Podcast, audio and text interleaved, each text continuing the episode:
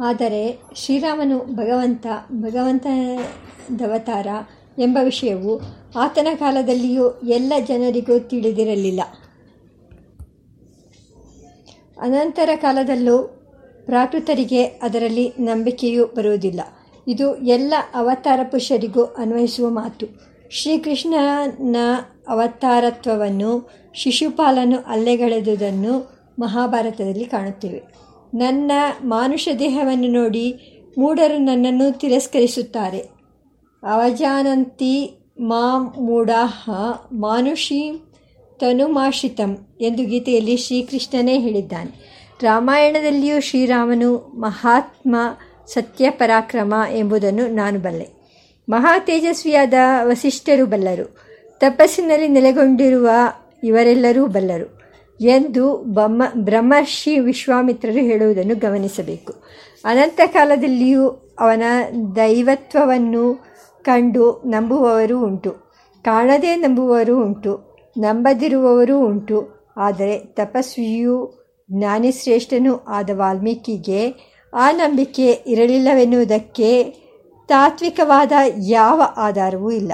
ಅದಕ್ಕೆ ಆಂತರಿಕವಾದ ಅಥವಾ ಬಾಹ್ಯವಾದ ಪ್ರಮಾಣವೂ ಇಲ್ಲ.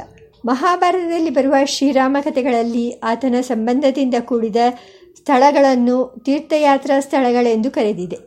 ಆತನನ್ನು ಭಗವದವತಾರವೆಂದು ಸ್ಪಷ್ಟವಾಗಿಯೇ ಹೇಳಿರುವ ಜಾಗಗಳನ್ನು ನಾವು ಗಮನಿಸಿದ್ದೇವೆ.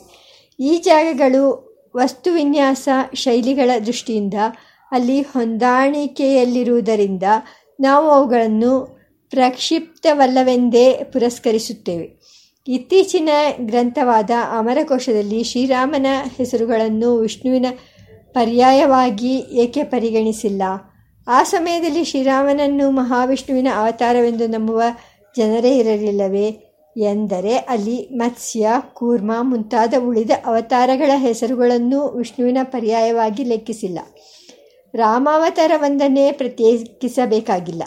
ಕೃಷ್ಣನ ಹೆಸರುಗಳನ್ನು ಮಾತ್ರ ವಿಷ್ಣುವಿನ ಪರ್ಯಾಯವಾಗಿ ಎಣಿಸಿರಲು ಕಾರಣ ಅದು ಹೆಚ್ಚಾಗಿ ಕೃಷ್ಣ ಭಕ್ತಿಯ ಪರಾಕಷ್ಟೆಯ ನಂಬಿಕೆಯ ಕಾಲ. ಶ್ರೀಕೃಷ್ಣನೇ ಪರತತ್ವ, ಈಶ್ವರ ಪರಮ ಕೃಷ್ಣ.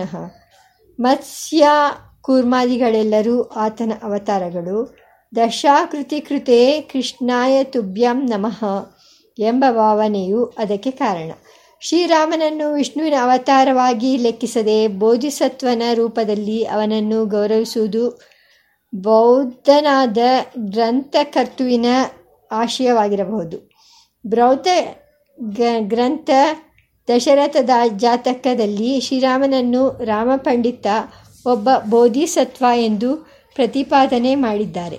ರಾಮನ ಅವತಾರತ್ವದ ನಿರಾಕರಣೆಯೇನೋ ಇಲ್ಲಿ ಕಂಡುಬರುವುದಿಲ್ಲ. ವಾಲ್ಮೀಕಿಯು ರಾಮನನ್ನು ದೇವರೆಂದೇ ಸಂಭಾವಿಸಿರಬಹುದು. ಮುಂದಿನ ಪೀಳಿಗೆಯವರು ಅವನನ್ನು ಹಾಗೆಯೇ ಗೌರವಿಸುತ್ತಾ ಬಂದಿರಬಹುದು. ಆದರೆ ಅವನನ್ನು ದೇವರೆಂದು ಪರಿಗಣಿಸಿದ್ದರಿಂದ ರಾಮಾಯಣದ ಖ್ಯಾತಿಗೆ ಕುಂದು ಉಂಟಾಯಿತು. ಅದರ ಮೌಲ್ಯವು ಕಡಿಮೆಯಾಯಿತು ಎಂದು ಕೆಲವರು ವಾದಿಸುವುದುಂಟು. ಹಾಗೆ ವಾಗಿ, ವಾದಿಸುವವರು ಈ ಕೆಳಗಿನ ಅಂಶಗಳನ್ನು ಗಮನಿಸಬೇಕು. ಆ ಗ್ರಂಥದ ಖ್ಯಾತಿಯು ಎಲ್ಲಿಯವರೆಗೆ ಹರಡಬೇಕು ಮತ್ತು ಅದಕ್ಕೆ ಏನು ಮೌಲ್ಯವನ್ನು ಕೊಡಬೇಕು? ಎಂಬುದು ಅದನ್ನು ಓದುವ ಜನರ ಮನಸ್ಸಿನ ಮಟ್ಟ ಮತ್ತು ಅವರು ಅಪೇಕ್ಷಿಸುವ ಪುರುಷಾರ್ಥ ಇವುಗಳನ್ನು ಅವಲಂಬಿಸಿದೆ. ಹಾಗೆ ಒಂದು ಪಕ್ಷ ರಾಮನ ದೈವತ್ವದ ಪ್ರತಿಪಾದನೆಯಿಂದ ರಾಮಾಯಣಕ್ಕೆ ಅಪಮೌಲ್ಯ ಮತ್ತು ಕೀರ್ತಿಯ ಕೊರತೆ ಉಂಟಾಗಿದ್ದರೂ ಆ ಕಾರಣದಿಂದ ರಾಮನ ದೈವತ್ವವನ್ನು ಕುರಿತು ಅಪಲಾಪ ಮಾಡಬೇಕಾಗಿಲ್ಲ. ಏಕೆಂದರೆ ಸತ್ಯವು ಖ್ಯಾತಿ ಲಾಭಗಳಿಗಿಂತ ಬಹುಮೂಲ್ಯವಾದುದು. ಆದರೆ ವಿಚಾರ ಮಾಡಿ ನೋಡಿದಾಗ ವಾಲ್ಮೀಕಿಯ ರಾಮನು ಆದರ್ಶ ಮಾನವನು ಮಾತ್ರವಲ್ಲ, ಪರದೇವತೆಯ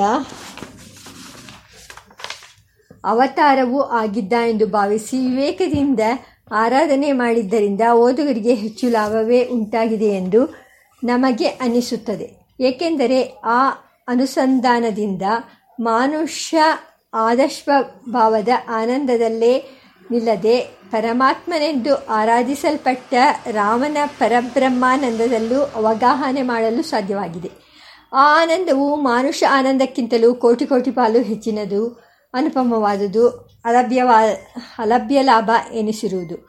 ಎಲ್ಲ ಬಾನಾಪರು ಲಾಭ ಕಾನ್ನ ಪರಂ ಸುಖಂ.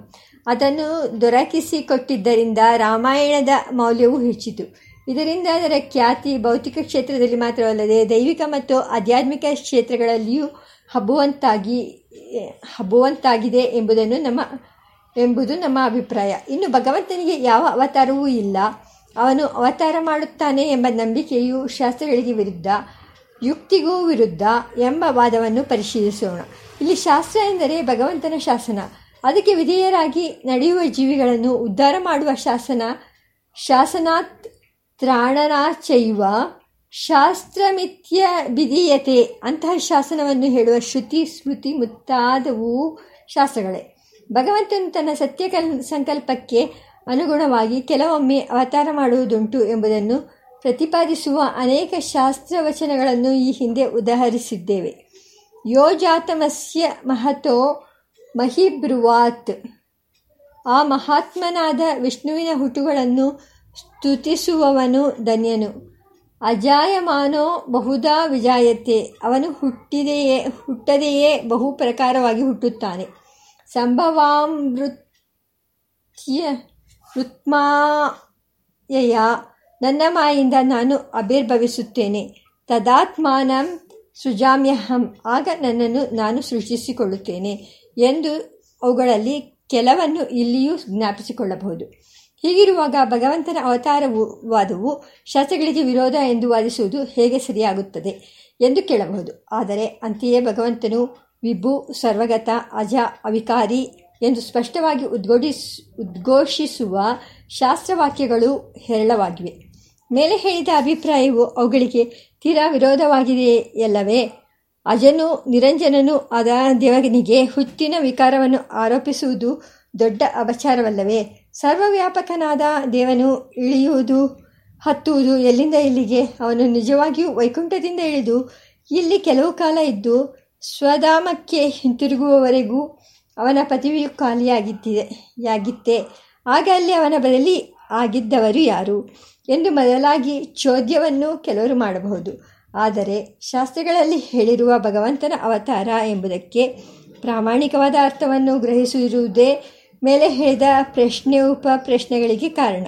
ಮೇಲುನೋಟಕ್ಕೆ ವಿರುದ್ಧವಾಗಿ ಕಾಣುವ ಆ ಎರಡೂ ವರ್ಗಗಳ ಶಾಸ್ತ್ರವಾಕ್ಯಗಳಿಗೆ ತಾತ್ಪರ್ಯದಲ್ಲಿ ಪರಸ್ಪರ ವಿರೋಧವೇನೂ ಇಲ್ಲ. ಏಕೆಂದರೆ ಪಾರಮಾರ್ಥಿಕವಾಗಿ ಭಗವಂತನಿಗೆ ಏರಿಕೆ ಇಳಿಕೆ ಯಾವುದೂ ಇಲ್ಲ. ಅವನು ಸರ್ವತ್ರ ಸದಾ ಪರಿಪೂರ್ಣನು. ಕರ್ಮ ಸಂಬಂಧದಿಂದುಂಟಾಗುವ ಹುಟ್ಟು ಅವನಿಗೆ ವಾಸ್ತವವಾಗಿ ಇಲ್ಲ. ಅವನಿಗೆ ಶಾಸ್ತ್ರಗಳು ಅವತಾರವನ್ನು ಹೇಳಿರುವುದು ಔಪಚಾರಿಕವಾದ ಅರ್ಥದಲ್ಲಿ. ಅವನು ತನ್ನ ಸಂಕಲ್ಪದಿಂದ ಇಲ್ಲಿ ಯಾವಾಗ ಜೀವಿಗಳಿಗೆ ವ್ಯಕ್ತಪಡುತ್ತಾನೆಯೋ ಆಗ ಅದು ಅವನ ಅವತಾರ ಎಂಬುದು ಶಾಸ್ತ್ರಸಮ್ಮತವಾದ ಅಭಿಪ್ರಾಯ. ಶ್ರೀಮದಾನಂದ ತೀರ್ಥರು, ಮಧ್ವಾಚಾರ್ಯರು, ಜಗೃಹೇ ಇತಿತು ವ್ಯಕ್ತಿ ವಸುದೇವಾದಿಷು ಜಾತೈವ ಪ್ರತಿಯೇ ಎಂದು ತಮ್ಮ ಗೀತಾಭಾಷ್ಯ ಸೂಕ್ತಿಯಲ್ಲಿ ಇದೇ ಆಶಯವನ್ನು ಹೇಳುತ್ತಾರೆ. ಸಂಭವಾಮಿ ದೇಹವಾನಿವ ಭವಾಮಿ ಜಾತ ಇವ ಆತ್ಮಮಾಯೆಯ ಭಗವದ್ಗೀತಾ ಅಧ್ಯಾಯ ನಾಲ್ಕು. ಶ್ಲೋಕ ಐದು ಮತ್ತು ಆರು ಇವುಗಳಿಗೆ ಶಂಕರ ರಾಮಾನುಜ ಮಧ್ವ ಆಚಾರ್ಯರ ಭಾಷೆಗಳನ್ನು ನೋಡುವುದು. ಆತ್ಮನೋ ಮಾಯೆಯ ನ ಪರಮಾರ್ಥತೋ ಲೋಕವತ್ ಎಂಬಲ್ಲಿ ಶ್ರೀ ಶಂಕರ ಭಗವತ್ಪಾದರು ಇದೇ ತಾತ್ಪರ್ಯವನ್ನು ಅನುಗ್ರಹಿಸಿದ್ದಾರೆ. ಅಂತೆಯೇ ಆದಿ ಮಧ್ಯ ಅಂತರಹಿತನಾದ ಆ ಪರಮಾತ್ಮನಿಗೆ ಜನ್ಮ ದಿನವೆನ್ನುವುದು ನಗುವ ಮಾತು. ಇಲ್ಲಿ ಸೂರ್ಯ ಹುಟ್ಟಿಲ್ಲ, ಇಲ್ಲಿ ಸೂರ್ಯಕಂಡ ಎಂದು ನಾವು ಹೇಳುವುದು ವಿಭಿನ್ನವಾದ ಅಕ್ಷಾಂಶ ರೇಖಾಂಶಗಳಲ್ಲಿರುವ ಜನರಿಗೆ ಸಲ್ಲುವ ಮಾತೆ ಹೊರತು ಸೂರ್ಯನಿಗೆ ಸಲ್ಲುವ ಮಾತಲ್ಲ. ಭಗವಂತನಿಗೆ ಹುಟ್ಟು ಎಂಬುದು ನಮ್ಮಿಂದ ಹುಟ್ಟಿತೇ ಹೊರತು ಸ್ವರೂಪತಃ ಅಲ್ಲ ಎಂಬ ಶ್ರೀ ರಂಗವಚನಾಮೃತವನ್ನು ಇಲ್ಲಿ ಸ್ಮರಿಸಬಹುದು. ಹೀಗೆ ಬಲ ಭಗವಂತನ ಅವತಾರವು ಅಭಿವ್ಯಕ್ತಿಯೇ ಹೊರತು ವಾಸ್ತವವಾದ ಇಳಿತವಲ್ಲವಾದ್ದರಿಂದ ಅವನ ಪೂರ್ಣತೆ ವ್ಯಾಪತೆಗಳಿಗೆ ವಿರೋಧವೇನೂ ಇಲ್ಲ. ಭಗವದ್ ರಾಮಾನುಜರು ತಮ್ಮ ಗೀತಾ ಭಾಷ್ಯದಲ್ಲಿ ಅಪ್ಪಣೆ ಕೊಡಿಸಿರುವಂತೆ ಭಗವಂತನು ಹಾಗೆ ಹುಟ್ಟುವುದು ತನ್ನ ಸಂಕಲ್ಪದಿಂದ. ಕರ್ಮಾಧೀನತೆಯಿಂದಲ್ಲ, ಜನ್ಮ ಸಂಬಂಧವಾದ ದೋಷಗಳು ಅವನನ್ನು ಮುಟ್ಟಲಾರವು. ಅಪಹತ ಪಾಪ್ಮತ್ವಾದಿ ಸಮಸ್ತ ಕಲ್ಯಾಣ ಗುಣಾತ್ಮಕತ್ವಂ ಸರ್ವಮೈಷಂ ಮೈಷಂ ಸ್ವಭಾವಮಜಹತ್, ಆತ್ಮಸಂಕಲ್ಪೇನ ದೇವಾದಿರೂಪ ಸಂಭವಾಮಿ ಸ್ವೇನೈವ ರೂಪೇಣ ಸ್ವೇಚ್ಛೆಯ ಸಂಭವಾಮಿತ್ಯರ್ಥ. ಈ ಹಿಂದೆ ಉದ್ಧರಿಸಿದ ಅಜಾಯಮಾನೋ ಬಹುದಾ ವಿಜಾಯತೆ ಎಂಬ ಶ್ರುತಿವಾಕ್ಯದ ಅಂತರಂಗವು ಇದೇ ಆಗಿದೆ. ಅವತಾರವಾದವನ್ನು ವಿರೋಧಿಸುವವರು ಮತ್ತೊಂದು ಮುಖ್ಯವಾದ ಆಕ್ಷೇಪವನ್ನು ಮುಂದಿಡುತ್ತಾರೆ. ಅದೇನೆಂದರೆ, ಪ್ರಯೋಜನವಿಲ್ಲದೆ ಮೂರ್ಖರು ಕೂಡ ಕೆಲಸ ಮಾಡುವುದಿಲ್ಲ. ಪ್ರಯೋಜನ ಮನುಷ್ಯ ನ ಮಂದೋಪಿ ಪ್ರವರ್ತತೆ. ಹೀಗಿರುವಾಗ ಜ್ಞಾನಪ್ರಭುವಾದ ಅವಾಪ್ತ ಸಮಸ್ತ ಕಾಮನಾದ ಭಗವಂತನು ಯಾವ ಪ್ರಯೋಜನಕ್ಕಾಗಿ ಅವತಾರ ಮಾಡಬೇಕು ಎಂಬುದು. ಅವನಿಗೆ ಸ್ವಾರ್ಥವೇನೂ ಇಲ್ಲದಿದ್ದರೂ ಶಿಷ್ಟ ಜನರ ಸಂರಕ್ಷಣೆ, ದುಷ್ಟರ ನಿಗ್ರಹ, ಧರ್ಮಸೇತುವಿನ ಸಂರಕ್ಷಣೆ ಇವುಗಳಿಗಾಗಿ ಅವನು ಅವತಾರವೆ ಮಾಡುತ್ತಾನೆ ಎಂದು ಅವತಾರದಲ್ಲಿ ನಂಬಿಕೆಯುಳ್ಳ ಭಕ್ತರು ಹೇಳುತ್ತಾರೆ. ಪರಿ ಪೈರಿತ್ರಾಣಾಯ ಸಾಧೂನಾಂ ವಿನಾಶಾಯ ಚ ದುಷ್ಟುತಾಂ ಧರ್ಮ ಸಂಸ್ಥಾಪನಾರ್ಥಾಯ ಸಂಭವಾಮಿ ಯುಗೇ ಯುಗೇ ಎಂಬ ಪ್ರಸಿದ್ಧವಾದ ಭಗವದ್ ವಚನವನ್ನು ಅವರು ಉದ್ಧರಿಸುತ್ತಾರೆ. ಆದರೆ ಭಗವಂತನು ಸರ್ವಾಂತರ್ಯಾಮಿಯಲ್ಲವೇ, ಸರ್ವಜ್ಞನಲ್ಲವೇ, ಸರ್ವಶಕ್ತನಲ್ಲವೇ ಆದುದರಿಂದ ಅವತಾರ ಎತ್ತದೆಯೇ ಮೇಲ್ಕಂಡ ಉದ್ದೇಶಗಳನ್ನು ಅವನು ಈಡೇರಿಸಿಕೊಳ್ಳಬಲ್ಲನು. ಹೀಗಿರುವಾಗ ಅವನು ಅವತಾರದ ಶ್ರಮವನ್ನು ಏಕೆ ವಹಿಸಬೇಕು? ಎಂದರೆ ಅವತಾರ ಮಾಡದೆಯೇ ಅವುಗಳನ್ನು ಸಾಧಿಸಿಕೊಳ್ಳಬಲ್ಲನಾದರೂ ಅವತಾರಗಳ ಮೂಲಕವೂ ಅವುಗಳನ್ನು ಸಾಧಿಸಬೇಕೆಂದು ಅವನು ಸಂಕಲ್ಪ ಮಾಡಕೂಡದೆ ತನ್ನ ಕಾರ್ಯಗಳ ವಿಧಿವಿಧಾನಗಳ ಬಗೆಗೆ ಸರ್ವೇಶ್ವರನಿಗೆ ಸ್ವಾತಂತ್ರ್ಯವಿಲ್ಲವೇ ಎಂದು ಭಕ್ತರು ಕೇಳುತ್ತಾರೆ. ಅಂತಹ ಸಂಕಲ್ಪ ಆತನಿಗೆ ಉಂಟೆಂದು ಭಗವಂತನು ತಾಲೇ ಪ್ರತಿಜ್ಞೆ ಮಾಡಿಲ್ಲವೇ? ಧರ್ಮಕ್ಕೆ ಅವನತಿಯುಂಟಾಗಿ ಅಧರ್ಮವು ತಲೆ ಎತ್ತಿದಾಗ ತಾನು ತನ್ನನ್ನು ಸೃಷ್ಟಿಕೊಳ್ಳುವುದಾಗಿ ಅವನು ಉದ್ಘೋಷಿಸಿಲ್ಲವೇ ಎನ್ನುತ್ತಾರೆ. ಯದಾ ಯದಾ ಹಿ ಧರ್ಮಸ್ಯ ಗ್ಲಾನಿರ್ಭವತಿ ಭಾರತ ಅಭ್ಯುತ್ಥಾನಾಮಧರ್ಮಸ್ಯ ತದಾತ್ಮಾನ ಸೃಜಾಮ್ಯಹಂ. ಆದರೆ ಈ ಗೀತಾವಚನಕ್ಕೆ ಶ್ರೀಕೃಷ್ಣನೇನು ಪರಮಾತ್ಮನಲ್ಲ. ಭೂತ ದಯಾಪರನಾದ ಒಬ್ಬ ಮಹಾಪುರುಷ ಅವನು ಧರ್ಮಾತ್ಮನಾಗಿದ್ದು ಧರ್ಮವನ್ನು ಕಾಪಾಡಬೇಕೆಂದು ಅಪೇಕ್ಷಿಸುತ್ತಿದ್ದನು. ಆದುದರಿಂದ ಯುಗಯುಗಗಳಲ್ಲಿಯೂ ತಾನು ಜನ್ಮವೆತ್ತಿ ಶ್ರೇಷ್ಠರನ್ನು ಕಾಪಾಡಿ ದುಷ್ಟರನ್ನು ನಾಶಪಡಿಸಬೇಕೆಂಬ ಅಪೇಕ್ಷೆ ಪಡುತ್ತಿರುವುದರಲ್ಲಿ ದೋಷಗಳೂ ಇಲ್ಲ. ಪರೋಪಕಾರಾಯ ಸತಾಂ ವಿಭೂತಯ ಸತ್ಯಾರ್ಥ ಪ್ರಕಾಶ ಉಲ್ಲಾಸ ಏಳು ಎಂದು ವ್ಯಾಖ್ಯಾನ ಮಾಡಿ ಶ್ರೀಕೃಷ್ಣನ ಅವತಾರತ್ವವನ್ನು ಖಂಡಿಸುವುದುಂಟು. ಆದರೆ ಈ ವ್ಯಾಖ್ಯಾನವು ನಾನು ಅಜ ಅವ್ಯಯಾತ್ಮ ಭೂತಗಳ ಈಶ್ವರ ಅಜೋಪಿ ಸನ್ನವ್ಯಯಾತ್ಮ ಭೂತಾನಾಮೀಶ್ವರೋಪಿ ಸನ್ ಎಂಬ ಶ್ರೀಕೃಷ್ಣದೇ, ಕೃಷ್ಣನದೇ ಆದ ಮತ್ತೊಂದು ವಚನಕ್ಕೆ ವಿರುದ್ಧವಾಗಿರುವುದರಿಂದ ಅನಾದರಣೀಯ. ಭಗವಂತನು ಅವತಾರ ಮಾಡುವುದು ಮುಖ್ಯವಾಗಿ ಭಕ್ತರಿಗೋಸ್ಕರ. ಅನ್ಬರ್ಕೆ ಅವತರಿಕುಂ ಮಾಯನ್ ಎಂದು ಶ್ರೀ ವೇದಾಂತ ದೇಶಿಕರು ಭಗವಂತನ ಈ ಕರುಣೆಯ ಮಹಿಮೆಯನ್ನು ಅನುಭವಿಸುತ್ತಾರೆ. ಆನಂದಾನುಭವವನ್ನು ಉಂಟು ಮಾಡುವುದು ಶರಣು ಹೊಂದಿಸುವುದು, ನಾವು ಒಪ್ಪಿಕೊಳ್ಳುವ ಪುರುಷಾರ್ಥವಾಗುವುದು.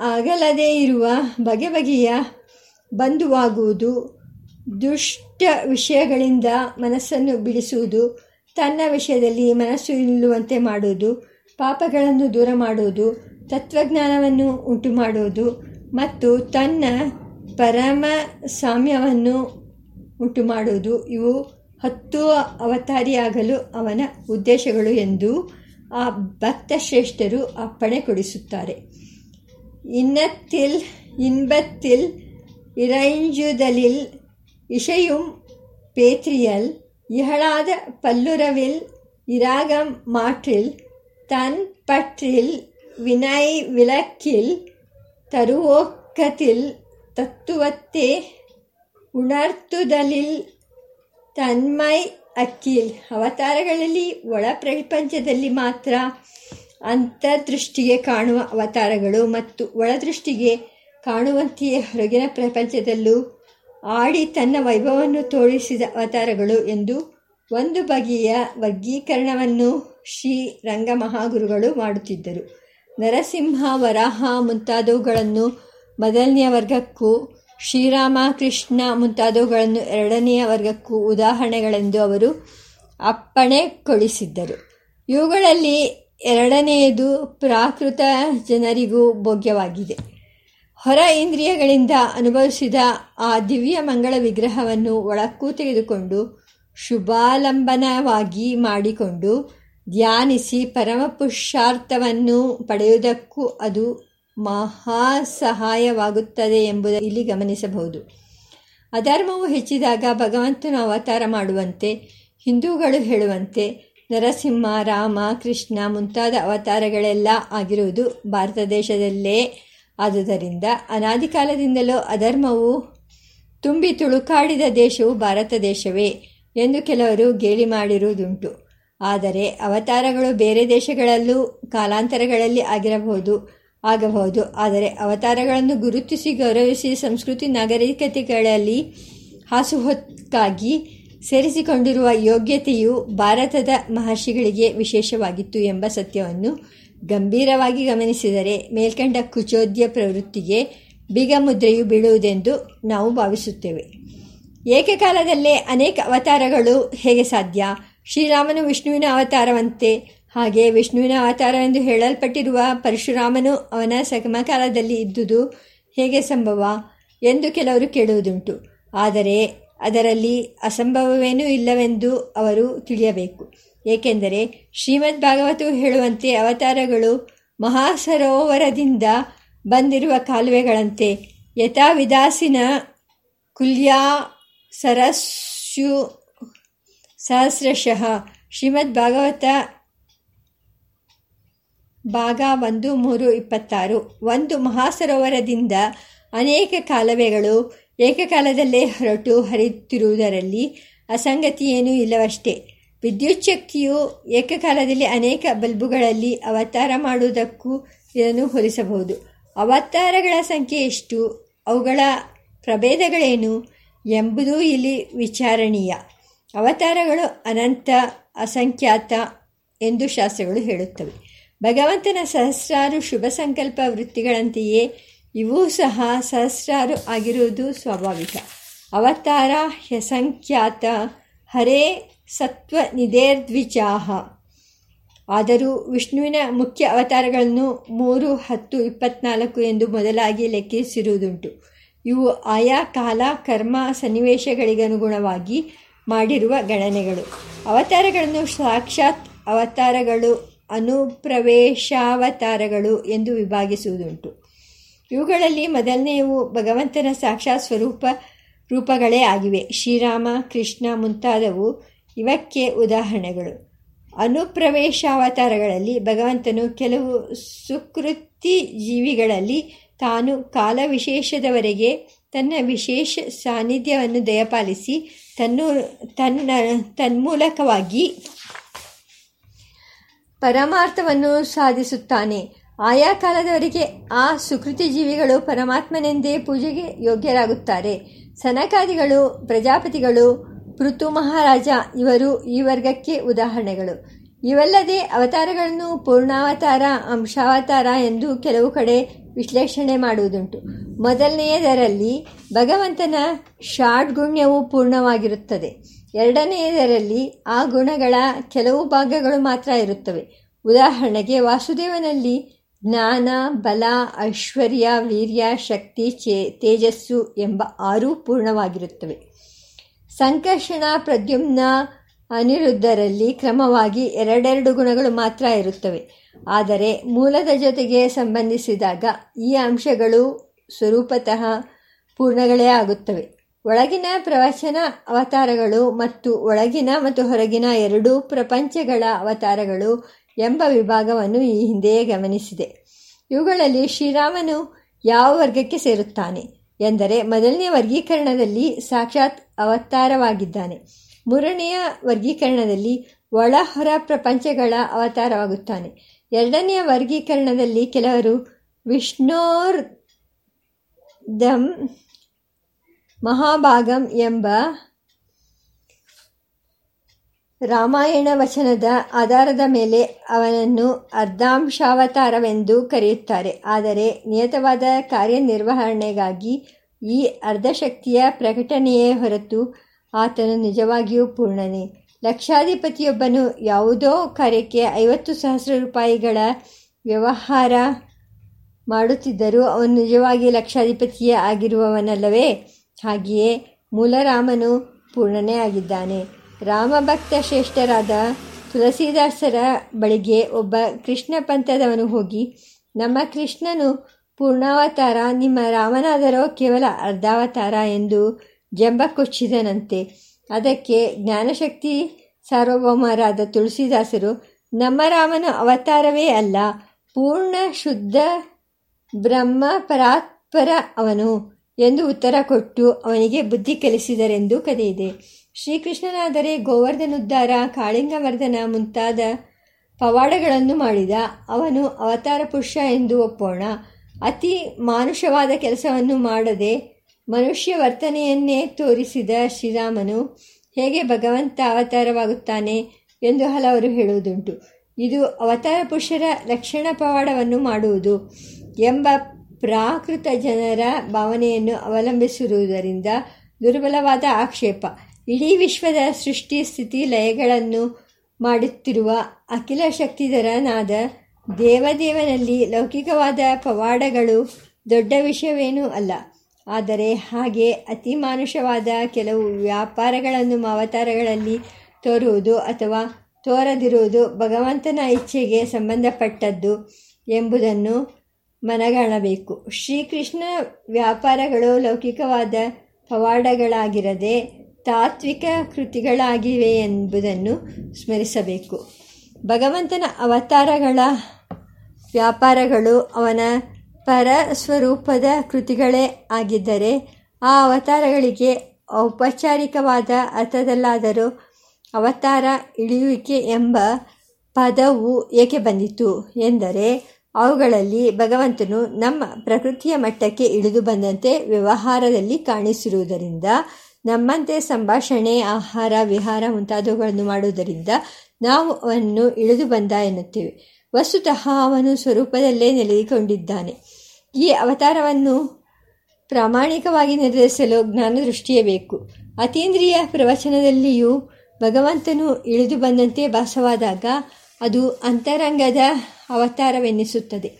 ಹೀಗೆ ಭಗವಂತನಿಗೆ ಅವತಾರಗಳುಂಟು. ಶ್ರೀರಾಮನು ಅವನ ಅವತಾರ ಎಂಬುದನ್ನು ಆಕ್ಷೇಪ, ಸಮಾಧಾನ, ಪುರಸ್ಸರವಾಗಿ ವಿವರಿಸಿದ್ದೇವೆ. ಅದಕ್ಕೆ ಸಂಬಂಧಪಟ್ಟಂತೆ ಶ್ರುತಿಸ್ಮೃತ್ಯಾದಿಗಳನ್ನು ಪ್ರಮಾಣವಾಗಿ ಉದ್ಧರಿಸಿದೆ. ಯುಕ್ತಿಗಳನ್ನು ಮಂಡಿಸಿದೆ. ಆದರೆ ಬುದ್ಧಿಯ ಚಮತ್ಕಾರದಿಂದ ಶ್ರುತಿ ಮುಂತಾದವುಗಳಿಗೆ ಬೇರೆ ರೀತಿ ಅರ್ಥ ಮಾಡಬಹುದು. ಯುಕ್ತಿಗಳಿಗೆ ಪ್ರತಿಯುಕ್ತಗಳನ್ನು ಹೇಳಬಹುದು. ಆದರೆ ಶುದ್ಧಾತ್ಮರ ಅನುಭವವನ್ನು ಅಪಲಾಪ ಮಾಡಲಾಗುವುದಿಲ್ಲ. ಏಕೆಂದರೆ ತಪೋಜ್ಞಾನ ಸಮಾಧಿಗಳಿಂದ ಬುದ್ಧಿಯು ಶುದ್ಧವಾದಾಗ ಎಲ್ಲ ದೇಶಕಾಲಗಳ ಜನರು ಅನುಭವಿಸಬಹುದಾದ ಸಾರ್ವಭೌಮ ಸತ್ಯವದು. ಅವತಾರದ ರಹಸ್ಯವನ್ನು ಗುರುತಿಸಿ ಉಪದೇಶ ಮಾಡುವ ಅಧಿಕಾರವು ಅಂತಹ ಶುದ್ಧಾತ್ಮರಿಗೆ ಇರುವುದು. ಅಂತಹ ಅನುಭವವುಳ್ಳ ಅನೇಕ ಜ್ಞಾನಿಗಳು ಶ್ರೀರಾಮನ ಅವತಾರ ವೈಭವವನ್ನು ಬಹು ಪ್ರಕಾರದಿಂದ ಕೊಂಡಾಡಿರುವುದರಿಂದ ಅವನನ್ನು ಶ್ರೇಷ್ಠವಾದ ಅವತಾರವೆಂದೇ ನಾವು ಭಾವಿಸಿ ಭಜಿಸುತ್ತೇವೆ. ಹಾಗಾದರೆ ರಾಮನು ಆದರ್ಶ ಮಾನವನಾಗಿರಲಿಲ್ಲವೇ ಎಂದರೆ ಅದರಲ್ಲಿ ಸಂಶಯವಿಲ್ಲ. ಆ ದೃಷ್ಟಿಯಿಂದಲೂ ಶ್ರೀರಾಮನ ಚಾರಿತ್ರ್ಯವನ್ನು ಅನುಭವಿಸಿ ಧನ್ಯರಾಗಬೇಕೆಂಬುದು ವಾಲ್ಮೀಕಿಯ ಆಶಯವಾಗಿತ್ತು. ಅದನ್ನು ಬಿಟ್ಟು ರಾಮನು ಮಾನುಷ ಭಾವದಿಂದ ಮಾಡಿದ ಕೆಲಸಗಳಿಗೆಲ್ಲ ಕೃತಕವಾಗಿ ದೈವತ್ವದ ಅರ್ಥವನ್ನು ಆರೋಪಿಸಿ ರಾಮಾಯಣ ಕಾವ್ಯವನ್ನು ರಸಹೀನವನ್ನಾಗಿ ಮಾಡುವ ಜನರ ಸಂಘಕ್ಕೆ ನಾವು ಸೇರುವುದಿಲ್ಲ. ಶ್ರೀರಾಮನು ಇಂದ್ರನಿಗೆ ಸಹಾಯ ಮಾಡುವ ಉಪೇಂದ್ರನೆಂಬ ದೇವತೆಯಲ್ಲವೇ ಎಂದರೆ ಅದರಲ್ಲೂ ಸತ್ಯಾಂಶವಿದೆ. ಆದರೆ ಅನುಭವದ ಪೂರ್ಣವಾದ ಆಳದಲ್ಲಿ ಅವಗಾಹನೆ ಮಾಡಿದಾಗ ಅವನು ಮುಕ್ತಿ ಮುಕ್ತಾಫಲವನ್ನು ದಯಪಾಲಿಸುವ ಜ್ಞಾನ ದಯಾ ಸಿಂಧುವೇ ಆಗಿದ್ದಾನೆ. ಶ್ರೀರಂಗ ಮಹಾಗುರುಗಳು ಸ್ವಾನುಭಾವಭೃತವಾಗಿ ಅಪ್ಪಣೆ ಕೊಡಿಸಿರುವಂತೆ ವಾಲ್ಮೀಕಿಯ ರಾಮನು ಸ್ಥೂಲ ದೃಷ್ಟಿಗೆ ಮನುಷ್ಯ ಸೂಕ್ಷ್ಮ ದೃಷ್ಟಿಗೆ ದೇವತೆ ಮತ್ತು ಪರಾದೃಷ್ಟಿಗೆ ಪರಂಜ್ಯೋತಿ. ರಾಮನವಮಿ ಹಬ್ಬದ ನಿರೂಪಣೆಗೆ ಹೊರಟಿರುವ ಶ್ರೀರಾಮನು, ಅವತಾರಿಯಾದ ದೇವನೋ ಅಥವಾ ಮಾನವನೋ ಎಂಬುದನ್ನು ವಿಮರ್ಶಿಸಲು ವಿಷಯವನ್ನು ಇಷ್ಟೇಕೆ ಹರಡಿಕೊಳ್ಳಬೇಕಾಗಿತ್ತು ಎಂದು ಕೆಲವರು ಹೇಳ, ಕೇಳಬಹುದು. ಆದರೆ ರಾಮನವ ನವಮಿಯಂತೆಯೇ ನರಸಿಂಹ ಜಯಂತಿ, ಕೃಷ್ಣ ಜಯಂತಿ ಮುಂತಾದ ಹಬ್ಬಗಳಲ್ಲೆಲ್ಲ ಕೇಳಬಹುದಾದ ಮುಖ್ಯ ಪ್ರಶ್ನೆ ಈ ಅವತಾರವಾದ, ವಾದ. ಆರ್ಷ ಪರಂಪರೆಯಲ್ಲಿ ಬಂದಿರುವ ಒಂದು ತಾತ್ವಿಕ ಪದ್ಧತಿಯನ್ನು ಕುರಿತ ಮುಖ್ಯ ಪ್ರಶ್ನೆಯೂ ಇದಾಗಿದೆ. ಆದುದರಿಂದ ಈ ಪ್ರಶ್ನೆಯನ್ನು ಕುರಿತು ಮಾಡಿರುವ ವಿಮರ್ಶೆಯಿಂದ ಇಲ್ಲಿ ಏನಾದರೂ ಸಮಾಧಾನ ಉಂಟಾಗಿದ್ದರೆ ಅದು ಮುಂದೆ ವಿಮರ್ಶೆಗೆ ಬರುವ ಹಬ್ಬಗಳ ವಿಷಯಗಳನ್ನು ಆ ಕ್ಷೇತ್ರದಲ್ಲಿ ಶಂಕಾ ಕಲಂಕವಿಲ್ಲದೆ ಮನಸ್ಸಿಗೆ ತೆಗೆದುಕೊಳ್ಳುವುದಕ್ಕೆ ಸಹಾಯ ಮಾಡುತ್ತದೆ ಎಂದು ನಮ್ಮ ನಂಬಿಕೆ.